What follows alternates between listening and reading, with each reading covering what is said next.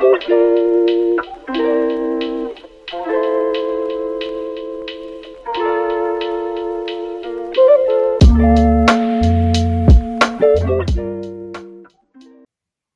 welcome everyone to another in our series of conversations between Harpal Brar and Caleb Maupin. And today we're going to be talking about Palestine. Now, initially when we scheduled this talk, uh, it was before uh, the launch of the Operation, uh, what is it, Al-Aqsa Flood Battle uh, this weekend.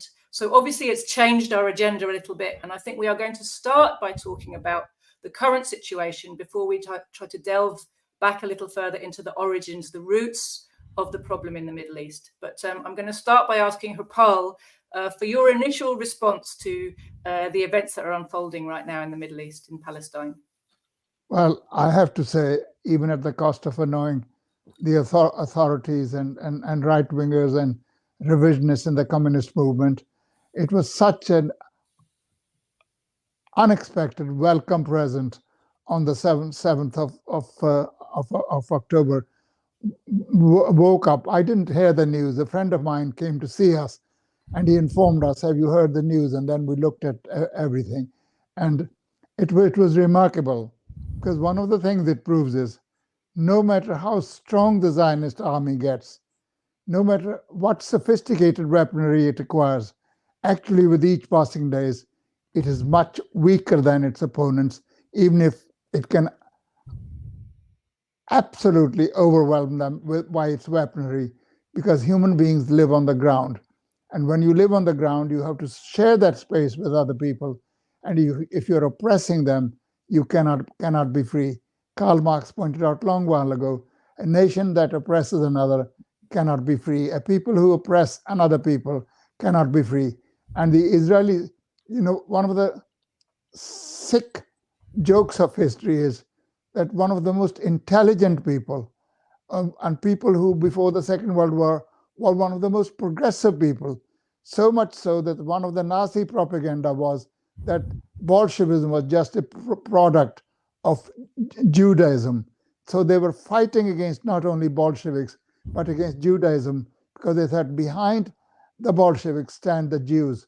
Behind Stalin stands Kaganovich, and he's the one who's calling the tune, not not not Stalin, because and and for these people to be actually roped in by this most reactionary, racist, and really anti-Semitic ideology like like Zionism is a, is a tragedy. It's a tragedy not only for the Palestinians, for people generally, progressive people generally, but it's especially a tragedy for the Jews themselves because they're on to uh, hiding to nothing. Nothing will come out of it because with each action that they take against the Palestinians, they are actually pressing a self destruct button, which will result in the destruction of Israel. It will result in it because after a while, the Jewish people who live in Israel would get fed up with you cannot, from decade to decade and from century to century, go on with, with this fight. After each operation, the Zionists say, Yes, we have now smashed the Hamas or whoever they're fighting against so that it will never rise again. And like Phoenix, it arises again every five, every every three years. And the Zionists are very proud of their intelligence services. But it's clear to me that the resistance also has its intelligence services, which actually can match them. They're not relying on high technology. They're re- relying on on on information on the ground. They're able to gather precisely what is happening. And for them to actually, with even a backward technology, to have a coordinated uh, uh, offensive from the sea, from the land, and from the air, using boats, using motorbikes, using paragliders, to actually have inflicted such a devastating blow to, to, to, to the Zionist state of Israel they're all shocked and their patrons are shocked. How could they do, do it? How could such backward people do, do that? How could they dare to disturb our sleep? What they don't understand is they don't let the Palestinians sleep on any given day. And people will be telling you that now the Palestinians have asked for it, they get punished. Well, the fact of the fact of the matter is they are being punished whether they do any, any anything or not. And you must have seen a wonderful interview by the CNN with Mustafa Bar- Bar- Barghouti.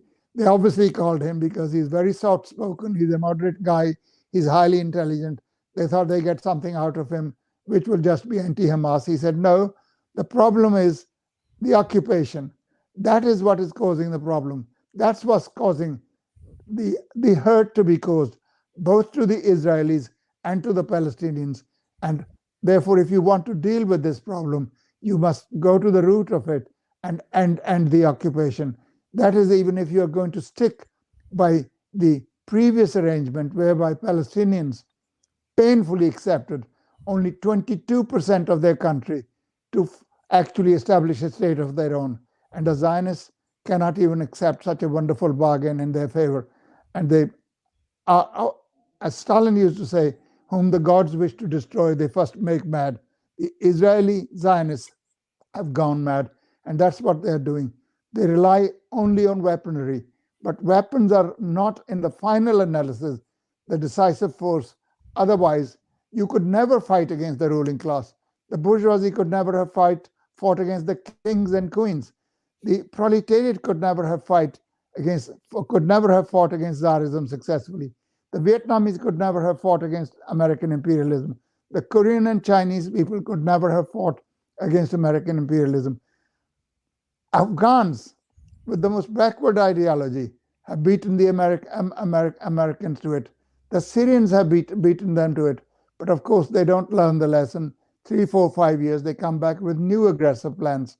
So, if they want any advice from me, and I'm not in the business of advising imperialism and Zionists, but my advice to them is just give up your wars of aggression, give up your predatory behavior, give up the occupation, come to learn to live with the Palestinians as fellow equal human beings.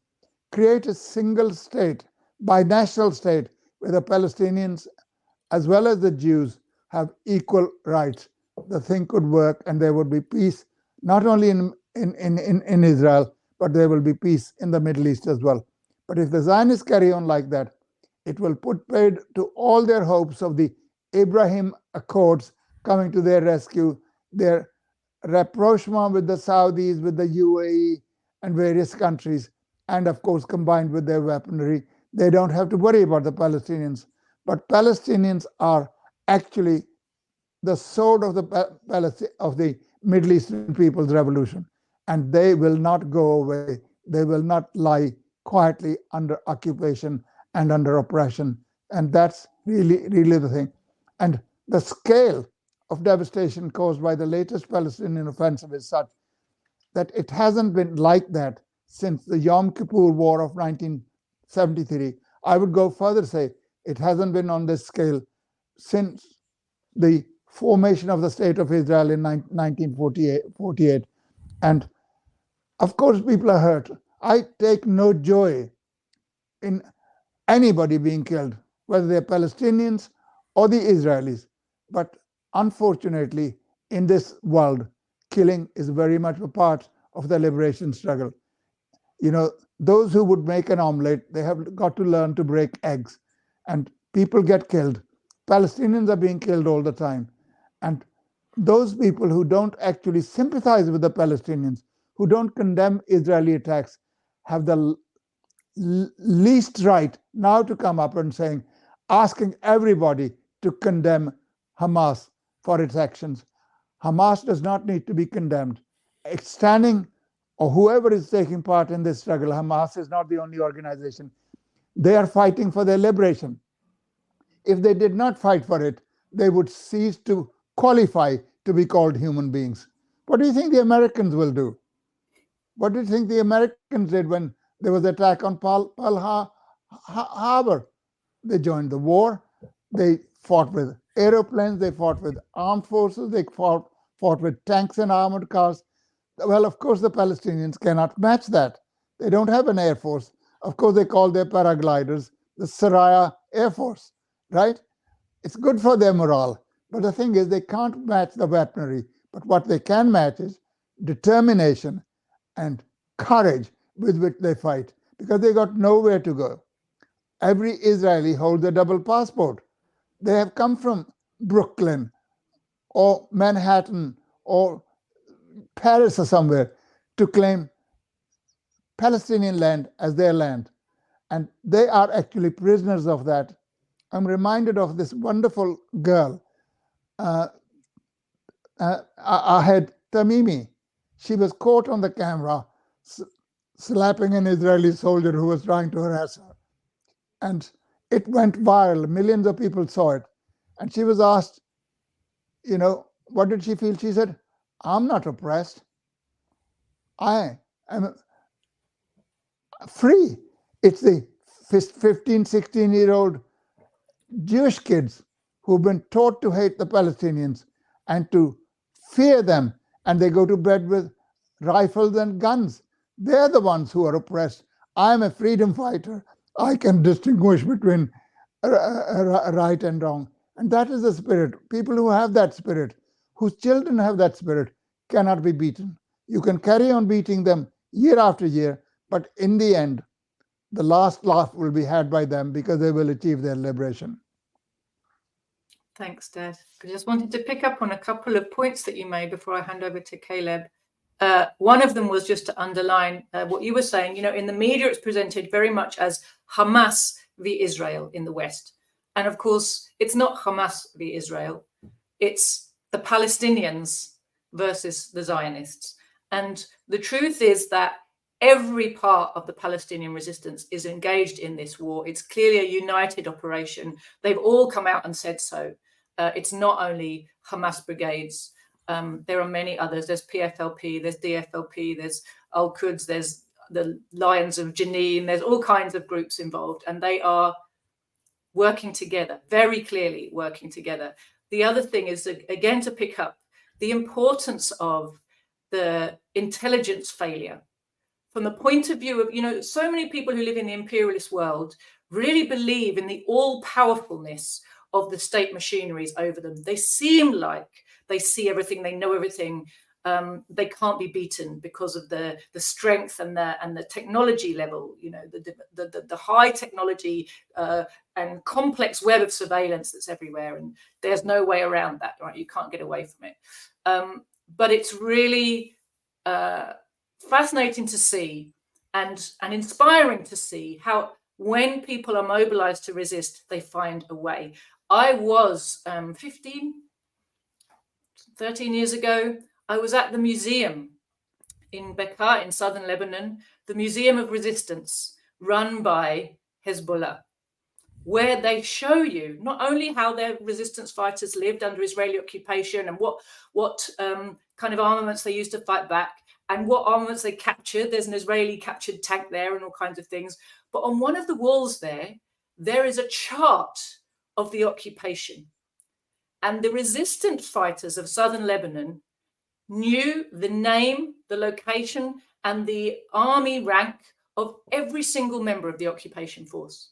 And they show it to you on the wall of the of the Liberation Museum there in in uh, southern Lebanon. And this is their way of reminding people everywhere: look, the oppressors are not as strong as they seem. We worked it out. You can work it out too. And it's clear to me that uh, the Palestinian resistance knows an awful lot about the occupation forces. Caleb. Can I can I just make one one point before Caleb takes over? I'm very keen to hear Caleb. Um, was he unable to answer the kind of uh, reasoning we give?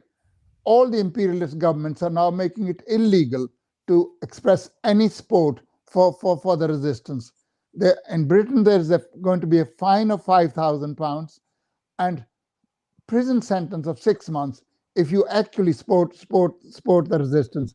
I hope there will be thousands and thousands who will express support for the resistance. So the courts get chock-a-block with cases of, of, of, the, of, of, the, of this, this nature. People have to stand up. We can't be cowed down by people coming, you know, some third-class politician like Tugendhat or somebody coming and saying you can't, or Graham, uh, Lindsey Graham in, in, in America. They're just mad people, you know. They, they, they, they want to bomb uh, uh, Gaza so that it's total rubble and, and the people over there will never rise. in fact, what they will create, as, as Larry Johnson said in a program I heard this, this morning, by act, uh, like the Nazis bombed to rubble the city of Stalingrad, because they, thereby they hoped to win. And actually, what they created was they created obstacles for their own tanks. They couldn't move through the rubble. And they created hiding places for the Soviet soldiers who had rifles and were fighting against the Nazis who went on to, to, to beat them. So if they do that in Gaza, that's probably what it is. It won't be just Palestinians who will be living cheek by jowl to each other. It'll be the Israelis who will be living cheek by jowl in this highly densely populated place called Gaza, which is an open air prison of 2.3 million, million people who live in terrible condi- con- con- conditions. And the only way they can fight against Hamas is actually to eliminate 2.3 million Palestinians.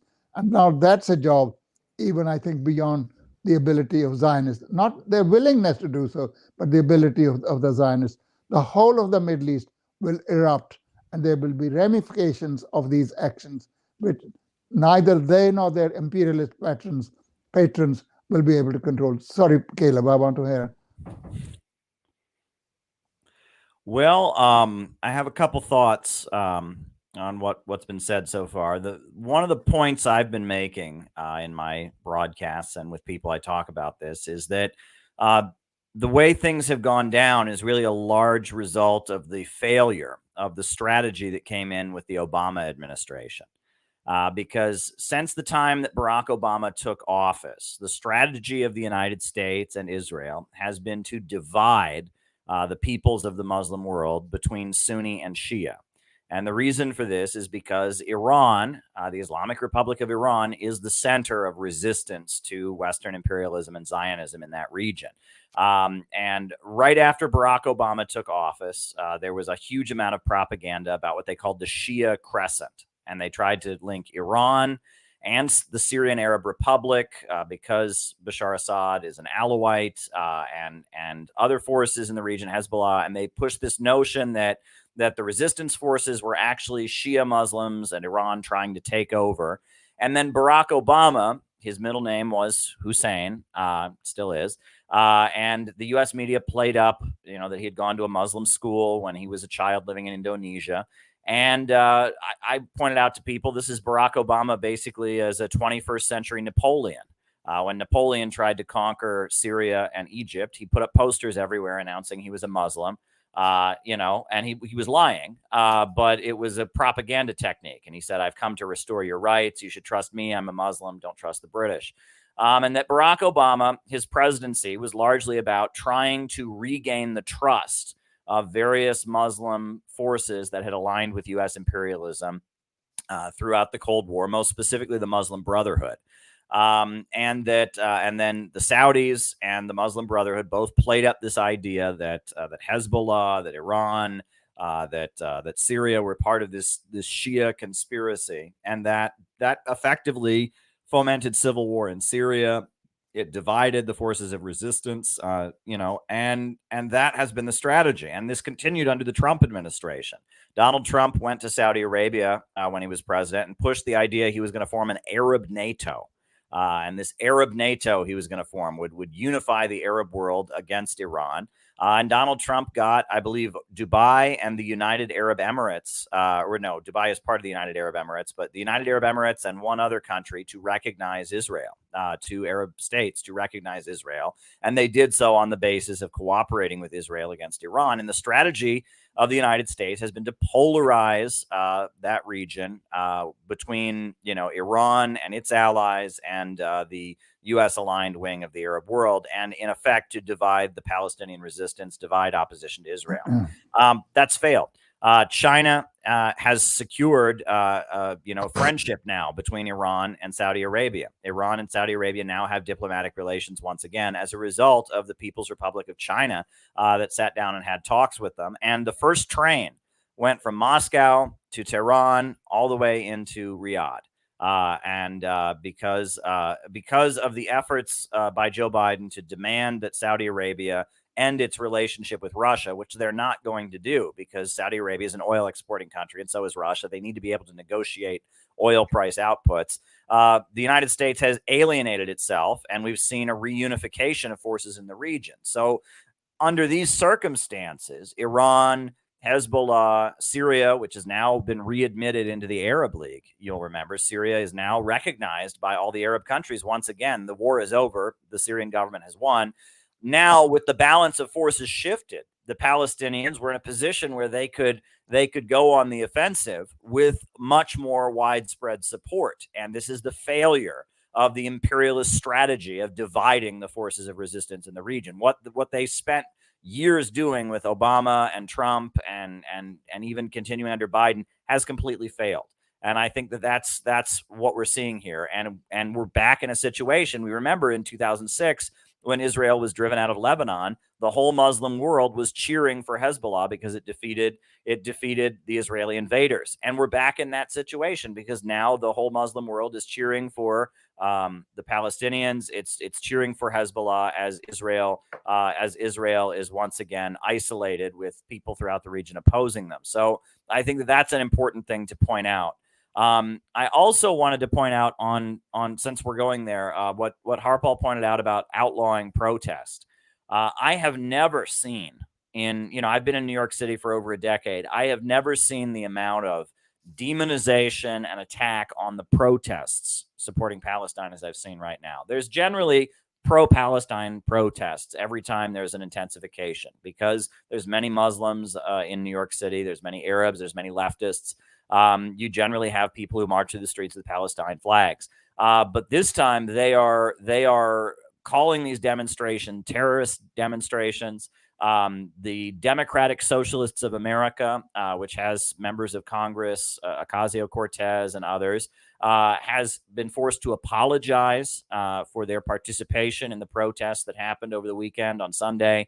Um, there has been uh, there has been all of this demonization and calls for outlawing these protests, calling them hate rallies, calling them anti-Semitic, etc. Um, and it's shocking. Meanwhile, um, the pro-Israel demonstrators have been caught on camera calling for the extermination of all Palestinians, uh, saying things like, you know, all Palestinians should be killed and there doesn't seem to be much outrage about that right? Imagine i mean if, if, all the if all the palestine protesters were saying kill all jews that would be everywhere but uh, of course they're not saying that but but the the pro-israel protesters have openly said things it's time they, they've said on camera to many reporters it's time to just kill every palestinian just get rid of them and no one no one seems to object no one's calling for their protests to be outlawed.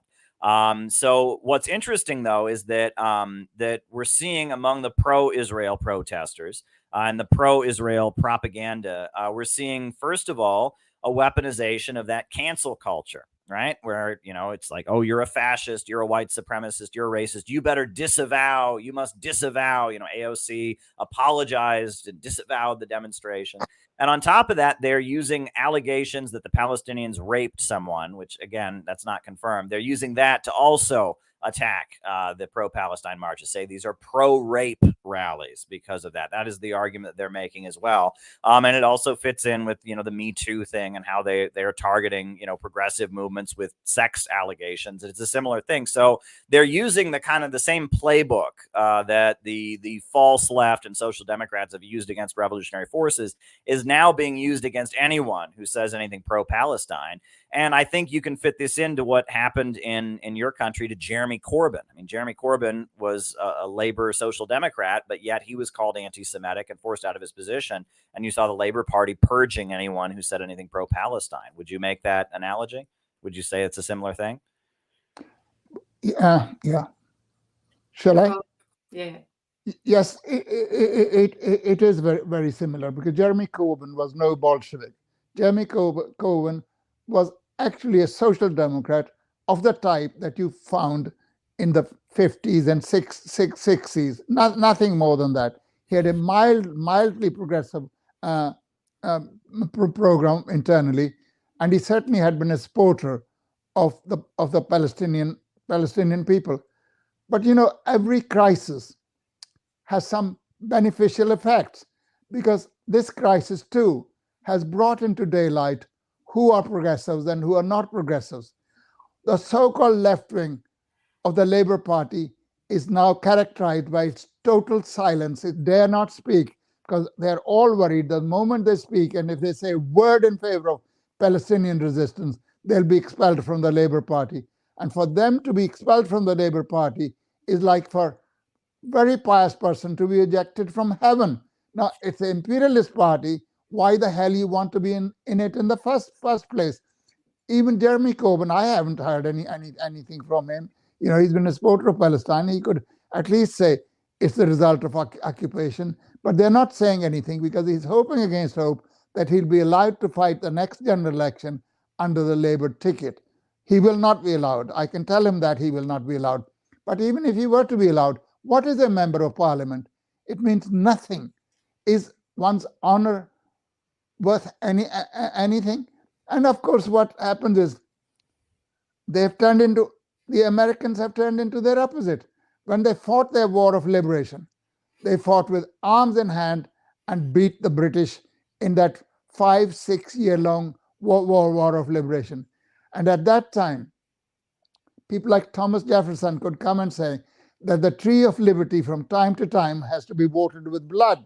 Now, why can't the Palestinians follow Thomas, uh, uh, uh, you, you know, uh, the, the advice of the then American revolutionaries and water the tree of liberty, of their liberty with blood? That's what they're doing. And the Americans should read their own history. I read their history more than I think the Ameri- Ameri- Americans do. But I need to read it. I need to find out about every liberation movement, what what what they did, and what is there there to learn from it. Of course, they've turned into reaction. Miss Liberty has become Miss Oppression now. It no longer is the Statue of Liberty. No longer represents liberty. It represents oppression all, all, all, all over the world. But now that the governments are trying to actually outlaw everything, decent people need to come up and stand up and be, be, be, be, be counted. Because if you can't be counted in a period like that, if you keep your head down, you will never ever be able to fight for anything. They're outlawing everything. They're outlawing trade union protests, they're outlawing protests in support of Palestine, they're outlawing sports in favor of uh, uh, uh, uh, protests that actually uh, show their war of aggression against against Ru- Russia, which they are doing it through the proxy proxy of Ukraine. But it's really sorting out. The so-called left wing has disappeared. All these people that Caleb has mentioned, and you know, uh, uh, uh, what is the lady- lady's name? Ilhan, Ilhan, what? Ilhan Omar. Yeah. O- Omar. You know, they're, they're, they're condemning Hamas. Why don't they condemn American imperialists? They sit in the chamber that is the source of that oppression. They can't see these uh, 500 people sitting next to them and, and, and say, you are responsible for, the, for this tragedy. Instead, they go for somebody who's already being oppressed, namely the resistance fight, fighters, fighters in Palestine. And so is the left wing, the so called parties that call themselves communists have basically dis- disappeared from the scene. You know, the moment they say any danger, they raise the white flag. I mean, they don't even have to smell any cordite. They see from a long distance that there might be danger and they try to hide it.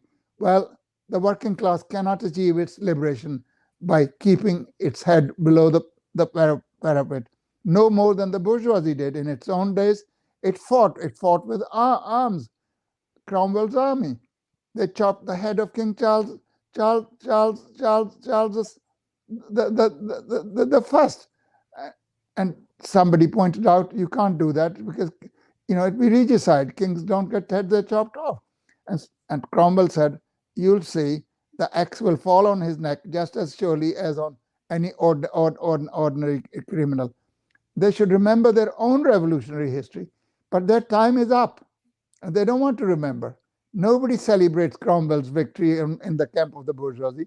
Nobody celebrates the the the, the left wing of French Revolution. You know, the the the the the the, the, the, the, period who represent represent in the French Revolution are called the the terror terror terror period. Nobody has remembered that. Of course, they celebrate Bastille Day, but it's done in such a way that it does no harm. That you know we brought the rights of man, we brought the liberties of, of people, etc. But what they don't understand is the basic point of that revolution was to get rid of oppression and exploitation by an outmoded exploiting class and substitute exploitation by a new class. What we're trying to do, what the proletariat is trying to do, is to put an end to all exploitation and all oppression, not just of one class by another, but of all oppression and all exploitation. And the bourgeoisie is frightened of that. They may say communism is dead. Well, if it is dead, why are they constantly saying Marxism is dead? It makes no sense to actually constantly refer to dead people as being dead because everybody knows they're dead. There's no need to say that, that, that, that, that communism is dead. Every time they say Marxism is dead, Marxism arises even more, more powerfully. The Tsarists thought that they'd finished uh, uh, uh, communism in Russia. And who? what happened? The Tsars were overthrown. It was the communists who took, t- took over from them. And likewise, in a number of places, in China, in the DPRK, in Vietnam, and Cuba, a number of other places where revolutionaries had, have, have taken over. And they will continue to do that. What imperialists are doing is uh, is to actually stand in the way of the forward march of humanity. And that is what is causing all the bloodshed. If they realized their time was up and they said, yes, we had good time for two, three hundred years, now it's your time, I'm sure there would be no blood spilt. The communists are not bloodthirsty. They're not wanting to kill people for the love of it. No, they're doing it because they're in the van of the liberation struggles. And if the bourgeoisie decides to put impediments in the way, those impediments will be removed, whatever the cost. Yes. Um, I feel like what we need to do now is go back to the roots of this whole thing because as you said there's a lot of talk about you know this person fighting this person everything in our media is taken out of context but the truth is that the whole israeli project uh, as a settler colonial entity in the heart of the middle east was to do with the interests of imperialism. It had nothing to do with Jews. It had nothing to do actually with Zionism. Zionism and the creation of a Jewish state became a cover the Holocaust of Jews in the Second World War was used as another cover, although that was not the beginning of Zionism or the beginning of Israel. But again, these things are used as cover, as a story to justify something which is essentially unjustifiable, which is we are going to take a land which is occupied, we're going to parachute in a population which is loyal to us, and we're going to make a deal with them because this area is important to us. Why is it important to us? Because we have discovered oil here, a lot of oil here, just at the moment when industry and war machines are transitioning from their former coal power to oil power. So, this was what made oil the most important resource of the 20th century. And that was what made the control of the Middle East of such paramount importance to the imperialists. And let we have to not forget that it was the British who instigated this whole movement. The Americans took it over. Um, but we, it was the British who instigated it, the British imperialists. And Israel is essentially an, an armed base. It's not a country in the kind of normal sense. It's a base of highly motivated but deniable fighters, right? You've got a whole population, which is essentially your army. You give it a few billion every year. It's a cheap army and the body bags don't come home the body bags stay where they are. So in many respects it's very useful but this entire population that's been planted there the settler colonial population uh, is loyal to the imperialists and to the imperialist system and is there precisely to control not just the palestinian territory but the whole middle eastern region. So dad i wondered if you could talk to us a little bit about the the genesis of the Israeli project and of Zionism? Um, uh, there are two points I'd like to make, make Jyoti uh, and Caleb, and that is e- the the genesis of, of, of, Zionism goes even further back than, than, the discovery of oil. The discovery of oil does not come till much later. It comes in the 20th century uh, uh, after the second end of the second decade of the of, of the 20th century.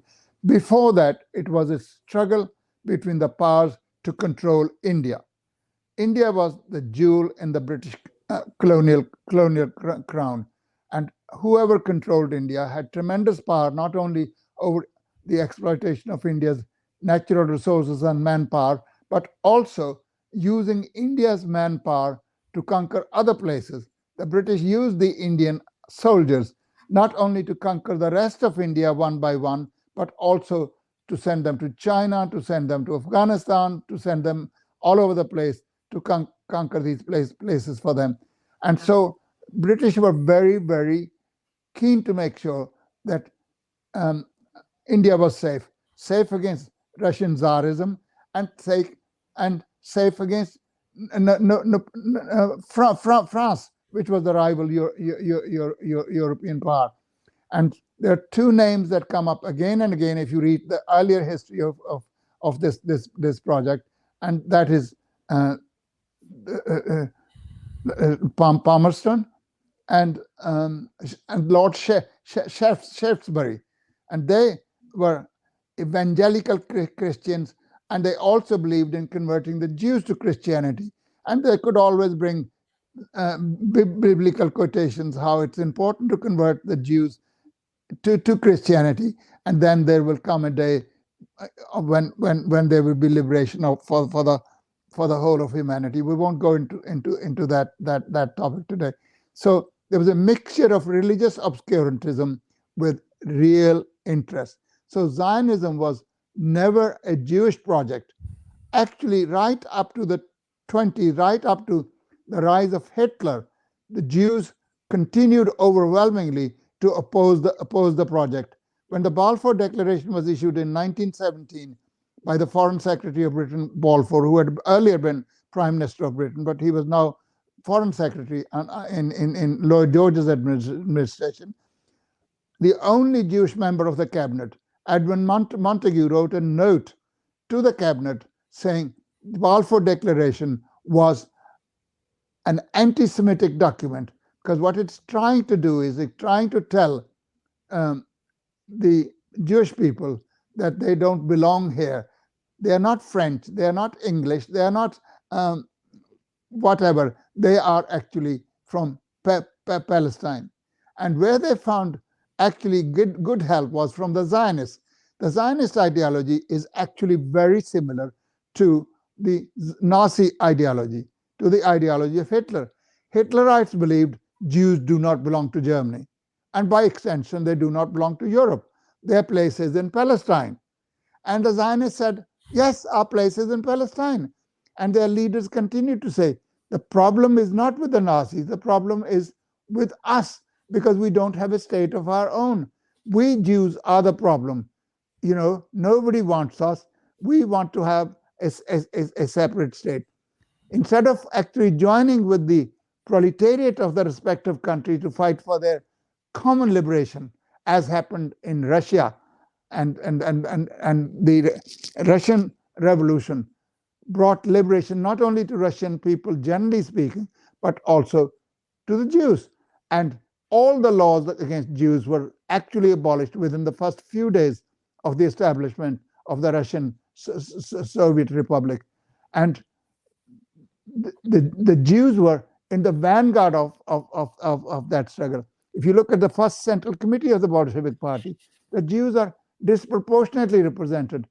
The fact that some of them would go renegades later on, like Kamenev, Zinoviev, Trotsky, doesn't say much. There were lots of other Jews whose names you and I don't probably know.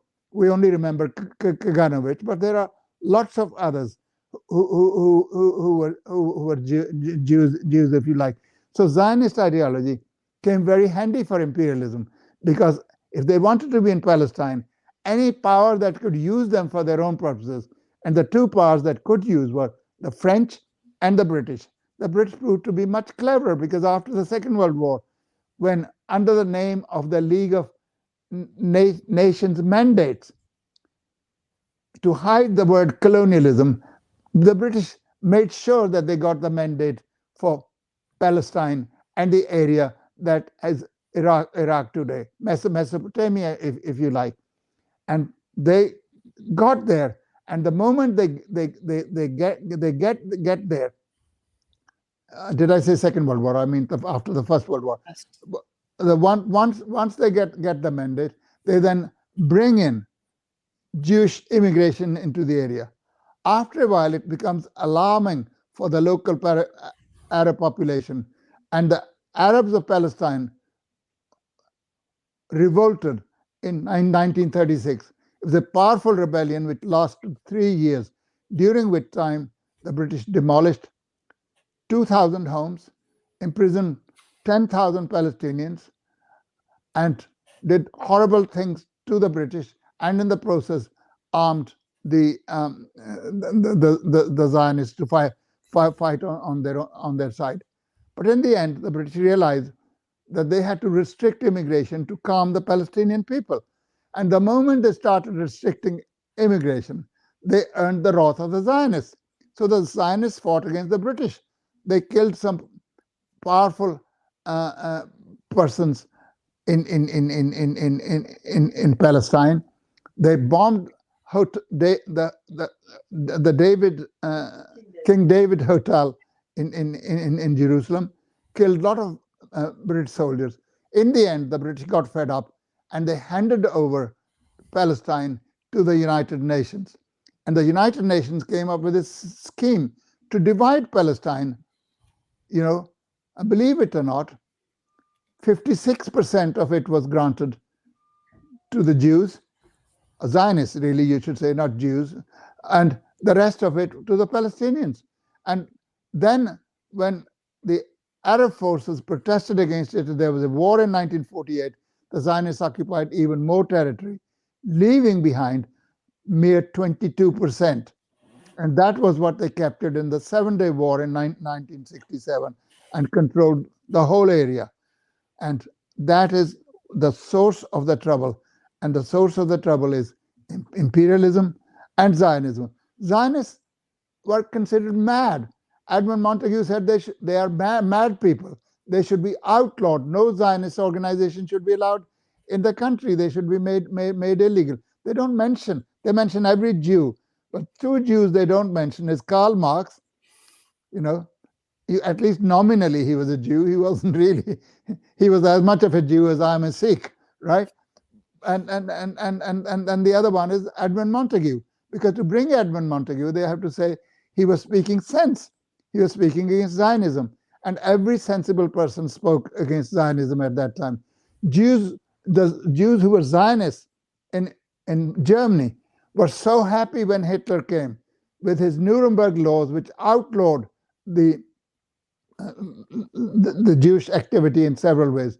They said, fantastic, because our greatest enemy is assimilationism. We want to fight against assimilation. Hitler is our friend. And one day when the beautiful state of Israel is created, there will be a beautiful monument to the Nazis and, and, and to Hitler because they made it possible for us to have a state of our own. So that's the ideology we're speaking of. If anybody is a, is, is a fascist more than anybody else, it's the Zionists and their imperialist backers who are fascists. We're not fascists. We're fighting against fascism, including against Zionist fascism. People tell you a Jew cannot be a fascist. Why can't a Jew be a fascist? Fascism is an ideology of the ruling class, of the of the imperialist ruling class in a crisis. So anyone joining that brigade can be a fascist, whatever their ethnic origins, because fascism is not described by ethnicity, nor is it described by the size of the style of the mustache that a man man man man wears. You know, it's an it's an ideology which grips the ruling classes of imperialist countries at certain periods. And that's why people will tell you in Ukraine, how can you say Ukraine is fascist when you got a Jew- Jewish president? First of all, Jewish president is not a president. He's got a gun held to his temple. He's got to do what he's told. The moment he does not, there would be no Zelensky in living living form. He would be gone to some some some cemetery imperialism will get rid of him. He's already they're trying to get rid of him. He's already on, on, on the on the way out. So I think we should not get into the idea that only a certain ethnic ethnicity can produce Hitlerites, or that only a certain country can, that only Germany can produce. No, the Japanese have, have produced their own version. The Italians have produced their own version. So fascist, uh, the, the, the, the Francoites in Spain produced their own version. So it's not confined to a specific country or to a specific eth- ethnicity. And more than that, when it comes to fascistic, aggressive, barbaric behavior towards the rest of the world, all the imperialist states indulge in fascistic activity abroad. Right? That's how they hold down the colonies, and that's exactly what um, what Israel is. Israel is uh, a little military outpost where the people have been bribed in order to be uh, the enforcers of this fascistic policy over the over the native population. Caleb. Well, it's also important because around what we're talking about here, I see a huge amount of distortion. Um, it's important, as you said, to point out that prior to the Second World War, the majority of Jews in the world rejected Zionism uh, and were advocates of some variant of Marxism, social democracy, anarchism, or, or Bolshevism. Um, and that there was a very clear divide among Jews over that question. The Zionists, Theodore Herzl, and others said that Marxism was their greatest enemy. Um, there's an article by Winston Churchill that I see posted around the internet that says this. Uh, you know, Winston Churchill wrote, you know, Zionism versus Bolshevism, the struggle for the soul of the Jewish people. And he, he says just that. And I have seen many, many people use that article to try and argue that somehow Zionism and Marxism are all part of a big conspiracy. And this is a really widespread trend among people that are dissidents in the United States. Is This belief that communism and Zionism are all wrapped up, they're all part of a secret Wall Street cabal or something. And it's just not true. And the more you dig into the facts people use to try and, and make that argument, the more you see that these are just this is just anti-Semitism. It's just hatred for Jewish people on an ethnic level. Uh, the the the uh, the Bolsheviks were very clear. They considered Zionism to be a reactionary trend of the Jewish bourgeoisie. I believe that's on the first page of Stalin's On the National Question. Um, and that uh, that that Lenin was quite harsh in his opposition to the Bundists, even right. The Bundists were not Zionists, but they advocated a separate Jewish organization uh, for for socialists. And he said, no, you have to we have to have the the Russian Social Democratic Labor Party. We have to have Bolshevism. Um, and that this is a widespread deception, and that um, this attempt to make everything into a conspiracy. Uh, you know, you know, there are conspiracies that go on, obviously, um, and there were there was quite a bit of of foul play by the Zionists in order to set the stage for the creation of Israel. They did bomb uh, the they did bomb synagogues in Iraq and other places in order to encourage Jews from uh, countries throughout the regions to to come to Israel. That's been that's been documented, and that there were there was a lot of conspiratorial activity. And I mean, you can talk about these things, but the idea that everything is just a big giant plot, uh, this is this is a disempowering notion.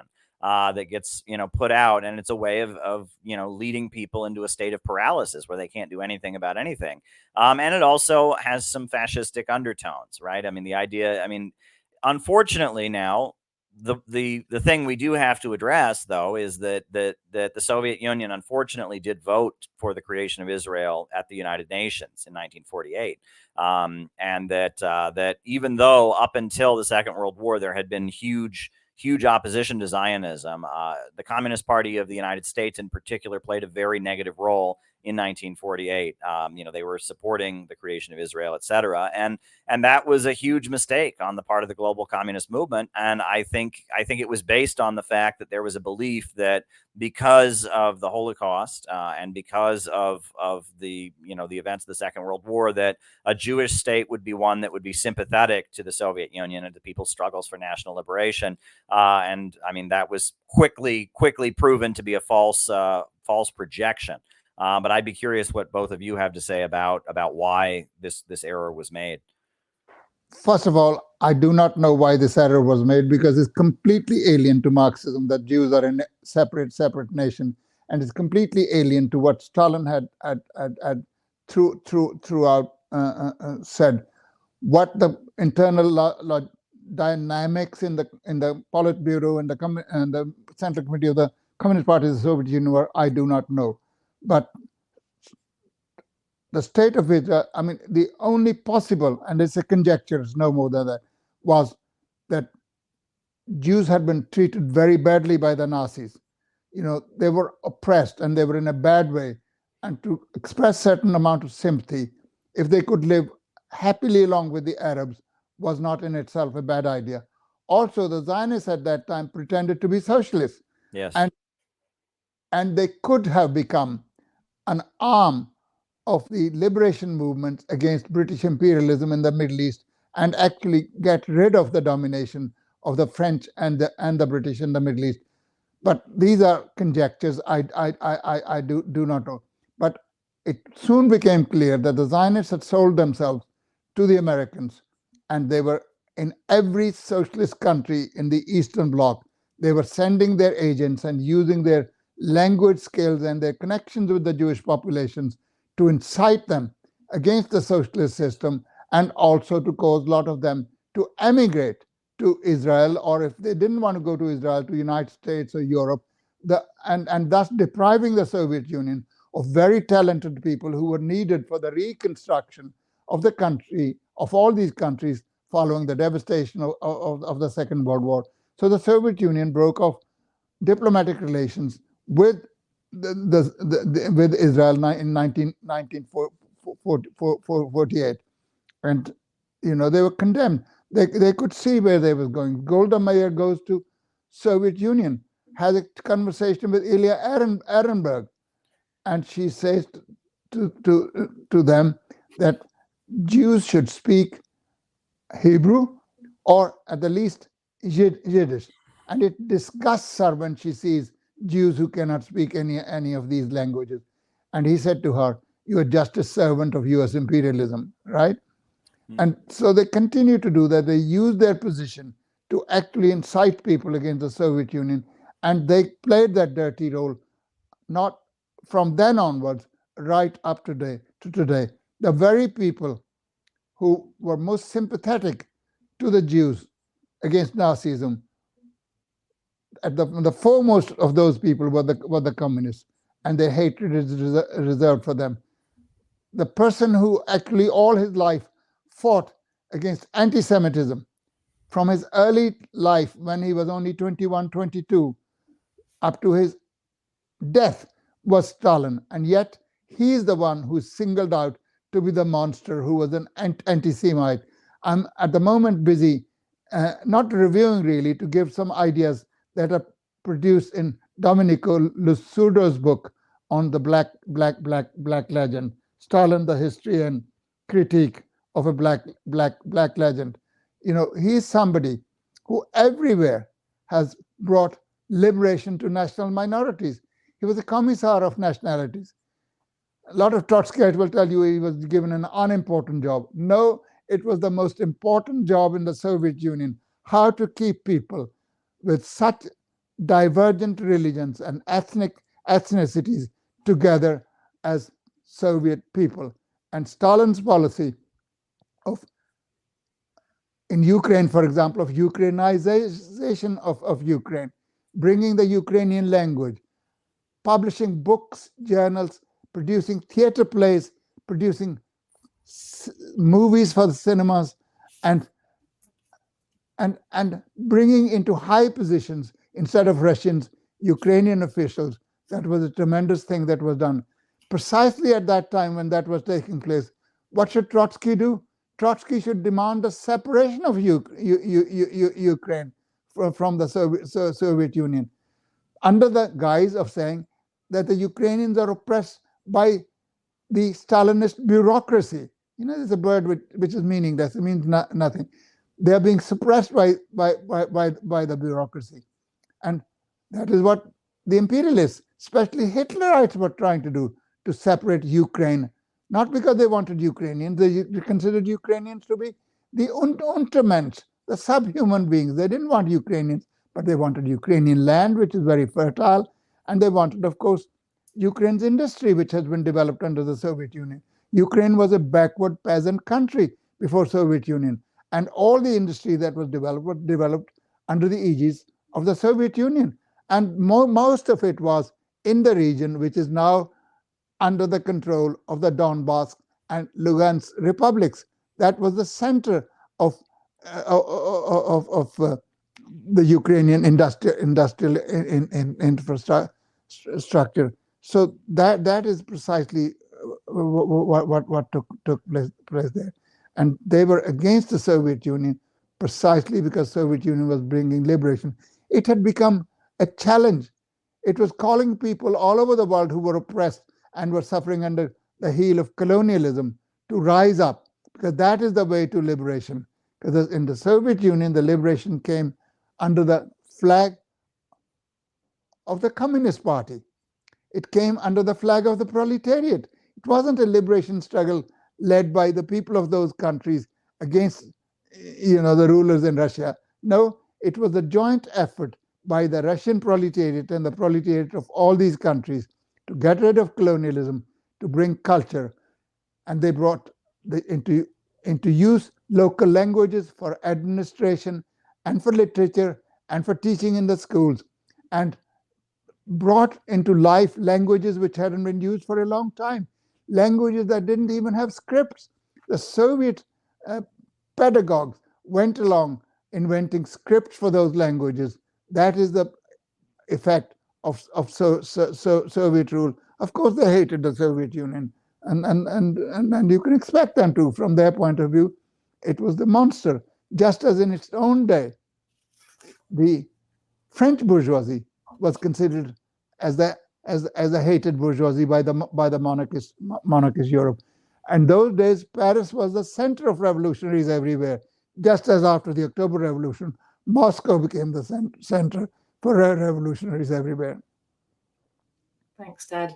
Um, I'm going to move us on to one last topic before we finish. Uh, very briefly, something that you brought up there, Harpal, and that I think is really significant actually in this moment, which is when I looked at this big launch of this Al Aqsa flood battle and I thought about the geopolitical shift that's been happening.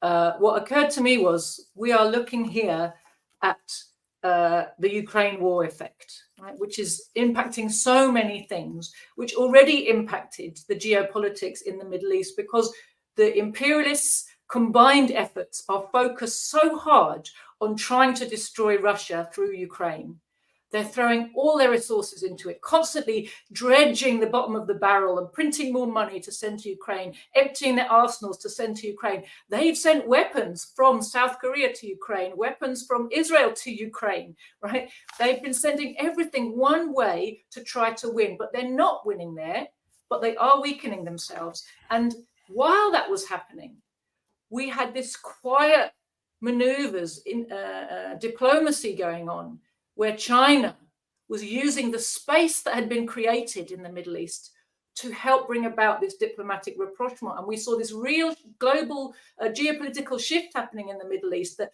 you know, wars and conflicts coming to an end and under the kind of peace that can only be negotiated when the USA is not present. You know, we're starting to see the beginnings of all these things. And it seems to me that it's a very propitious moment for the Palestinian resistance. That obviously this battle's been in preparation a long time. There is no way this this just they just decided one day woke up and decided to launch this. They've been working on all of these mechanisms that they brought together for a long time. That's very clear. Um, but the moment they chose to launch it, where the imperialists' attention is elsewhere, where they are pretty used up in terms of a lot of their resources, um, and where the shift in the Middle East is in their favor, where the shift globally with Russia and China, you know, the anti imperialist bloc generally becoming stronger, with Iran having joined the BRICS as well as Saudi Arabia, with a whole network of support available already. The remaining occupation forces of the USA in the Middle East are starting to look very, very, very vulnerable. Their days in remaining in Syria are clearly numbered. And as a result, Israel also was beginning to look very, very weak, even without the fact they've had a year of internal protests and and the regime is is looking so weak because it's riven with with fascism and can't hold itself together. Its attention was elsewhere, right? So all of these things seem to come together to give a very a very uh, propitious moment uh, for this um, uh, assault by the Palestinian Liberation Forces. And um, I wondered, Harpal, if you if you thought the same in terms of the the, mo- the, the timing of this. Well, first of all, my view is, as you have already mm, st- stated in so many words, Palestinian resistance would have launched this attack whether there was any shift in geopolitics or not, because they're fighting for their liberation and they can't carry on being being suppressed all the time. But certainly it helps, as Che Guevara famously once said, the one way to deal with imperialism is to create several Vietnams. You know, so that imperialism has to fight at several fronts. Now, it has not been engineered, it has not been coordinated by anybody, but the fact that this uh, resistance uh, movement has erupted in such a powerful way uh, in in the in the Isra- Israeli conflict with the with the with the Palestinians is a is a well welcome development because it actually diverts U.S. attention from Ukraine. They can't pay the same attention to both both both these places, and as somebody rightly said, the Israelis have more clout in, in, in, in Washington than the Ukrainians have. So if anybody has to win in getting the mo- most of the resources, it's the Israelis who will who will get one way or the other.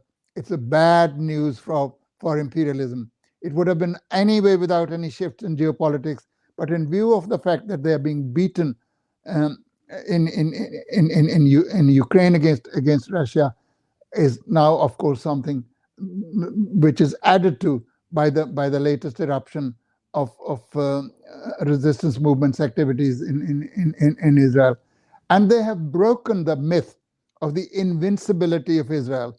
If it hadn't been broken by Hezbollah in the war of 2006, where actually the Zionists were beaten, and after 35 days they had to they they they, they had had had to retreat, and they would be very hard put to starting a fight against against Hezbollah again. I'm not saying they won't because reactionaries are fools.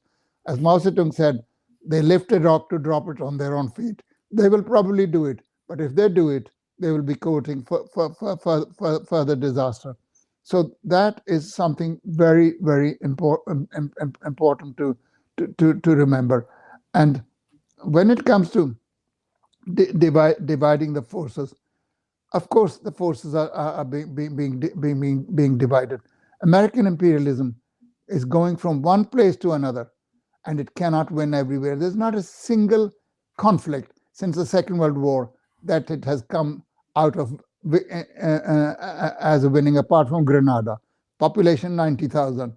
American army goes and has a, has a, has a re- a regime change. But elsewhere, they have suffered nothing but de- de- de- de- defeat after defeat. So I think there is something wonderful about about what what is ha- ha- happening, and I think we have a time to go to ordinary people who have a sense of decency, even in imperialist countries. How would you like it? How would you feel if your country was invaded by others? All their land and homes were taken away from them, and they were living in some refugee camps in in the, in the in the marshes of Louisiana or somewhere. How would you do, do that? Would you not fight? Now the Israelis have been going in there tens of thousands to these demonstrations, which are against the present Israeli government's judicial reform, which compared with what the Palestinians suffer is nothing. And in that, in those demonstrations, the question of Palestine is nowhere. But to her credit, and I think she saved the honor of Jewish people as well as American Jewish people. There was one woman taking part in that demonstration uh, against the judicial reform, carrying a placard with a hand painted, painted flag of Palestine, saying, "We didn't carry, worry about the occupation, and we got dictatorship." People have to learn to fight against dictatorial rule because if they don't, it will be their turn. So the judicial reform is very oppressive to the so-called liberal liberal Jew, Jew, Zionists in, in Israel.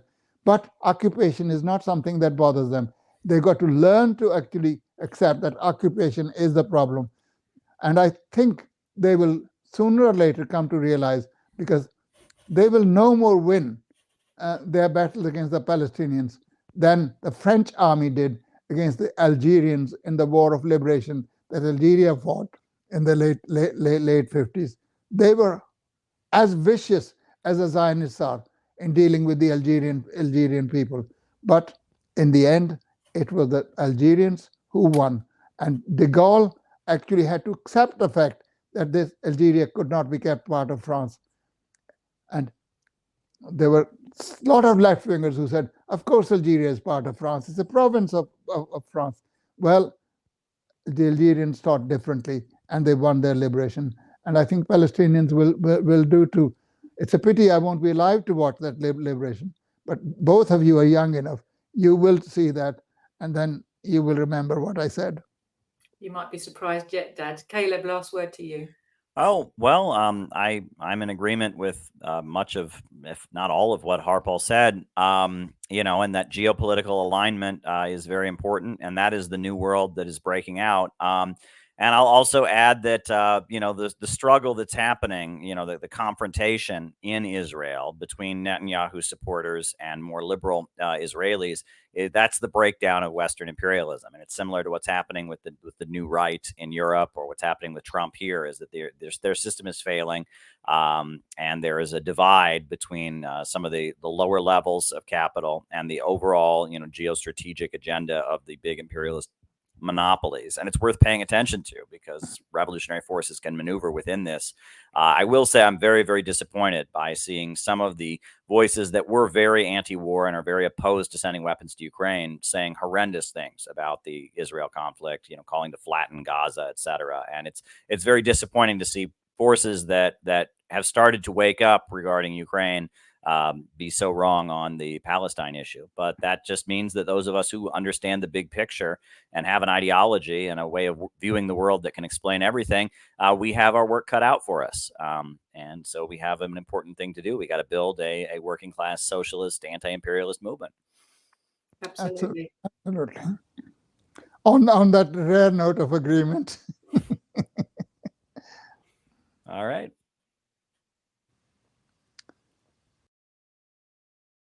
Thanks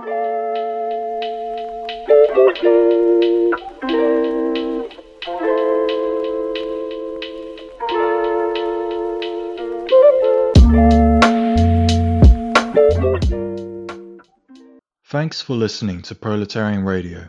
We aim to bring you the best Marxist analysis on current affairs, revolutionary history, and theory. Do like, comment, subscribe, and share our content to help us reach the widest possible audience. We are a small organization with limited resources, and we need workers' support if we are to grow and fulfill our mission. If you are able to make a one off or regular donation, no matter how small, please visit our website at thecommunists.org and register as a supporter.